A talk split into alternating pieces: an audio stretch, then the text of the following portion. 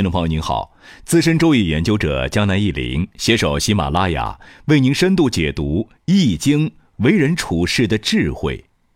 这一期节目，江南一林来聊一聊：当你处于人生低谷时，该如何扭转运势，匡正避乱呢？江南一林今天要说的这个“卜”卦的“卜”字很有意思，常见的词语搭配，比如整蛊、蛊惑人心。古字从字形上来看，器皿的皿上面有一只虫子，大家想想这个画面就知道这个字的含义不会太好。大文豪苏轼曾经这样解释古卦：器久不用而重生之，谓之古；人久厌逆而急生之，谓之古。这句话的含义很明显。苏轼是说，一个器皿如果长时间不使用，就容易生虫子；而一个人如果长期沉溺酒宴玩乐、大吃大喝，就会生病。看过《鬼吹灯》或者是金庸武侠小说的人，应该都清楚。据说我国苗疆的一些民族有些用毒高手，善于用各种毒虫治蛊。传说啊，这种蛊虫具有潜伏性。毒性极大，让人闻风丧胆。而《周易》的蛊卦就是取意这个蛊，从自然界的器皿生虫，引申到我们个人及社会的弊乱。江南一林，请大家首先来看一看蛊卦的卦辞和爻辞。蛊，元亨，利涉大川，先甲三日，后甲三日，初六。干父之谷，有子考，无咎，立终极。九二，干母之谷，不可贞。九三，干父之谷，小有悔，无大咎。六四，欲父之谷，往见令。六五，干父之谷。用玉，上九，不是王侯，高尚其事。大家看上面的卦辞、爻辞，可能会感觉一头雾水啊，不要紧，我们不用寻章摘句，一个字一个字去翻译。江南一林带大家来看看其中的关键点就可以了。上面卦文中有几个词语重复了好几次，即干父之谷、干母之谷。这是什么意思呢？干是一个动词，就是匡正、纠正的意思。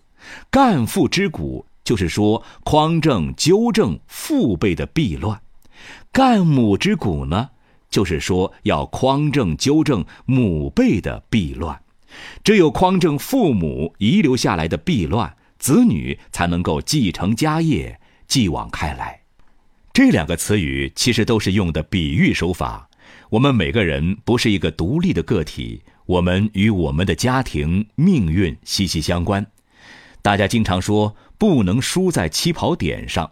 江南一林认为，真正的起跑点其实就是我们的家族、家庭和父母。我们的家庭是我们人生出发的原点，来自不同的家庭的人，起跑点是完全不一样的，命运也完全不一样。这一点大家很好理解。卜卦的卦辞和爻辞中强调了很重要的一点，那就是避乱往往不是一朝一夕形成的，往往可以追溯到我们的童年、我们的父母和原生家庭，各种弊端积习已久，因而产生各种问题。网上有人常说的“贫穷限制了我的想象力”，其实与这个观点有点联系。所以，苏轼的两句解释中有“器久不用，人久厌腻”之语，都强调了一个“久”字，好比温水煮青蛙一样，时间长了，问题就日渐严重了。那么，当我们处于人生的低谷、生活事业不顺的时候，我们应该怎么办呢？卜卦给我们提供了答案，就是干父之谷和干母之谷。通俗的举一反三的来理解，就是说，如果我们想要摆脱倒霉的运势继往开来，我们就要从家庭、从我们个性本身上去反思，从根子上去匡正我们有害的思维模式、不好的生活习惯，摆脱负能量重重的人际圈子。其实，我们很多人深受我们的家庭、父母各种观念、习惯的影响而不自知。江南忆林以前写过那种成长为巨婴的妈宝男，那种不分是非、盲目愚孝的子女，对这些人就是典型的被父母蛊惑至深、至毒之人，可以说是害人害己。那么，我们从务实上来讲，该如何做才能匡正避乱呢？江南忆林有以下建议：一、自我反思。结合你自己人生的经历、家庭的背景，反思自己的人生得失。二，多读好书，从优秀的书本中学习好的经验教训。三，多交好友，扩大自己的圈子，靠近那种积极正能量的圈子。好了，听众朋友，本期节目就到这里了。江南一林希望大家都能去旧迎新，推陈出新。摆脱各种蛊惑，迈向健康幸福的生活。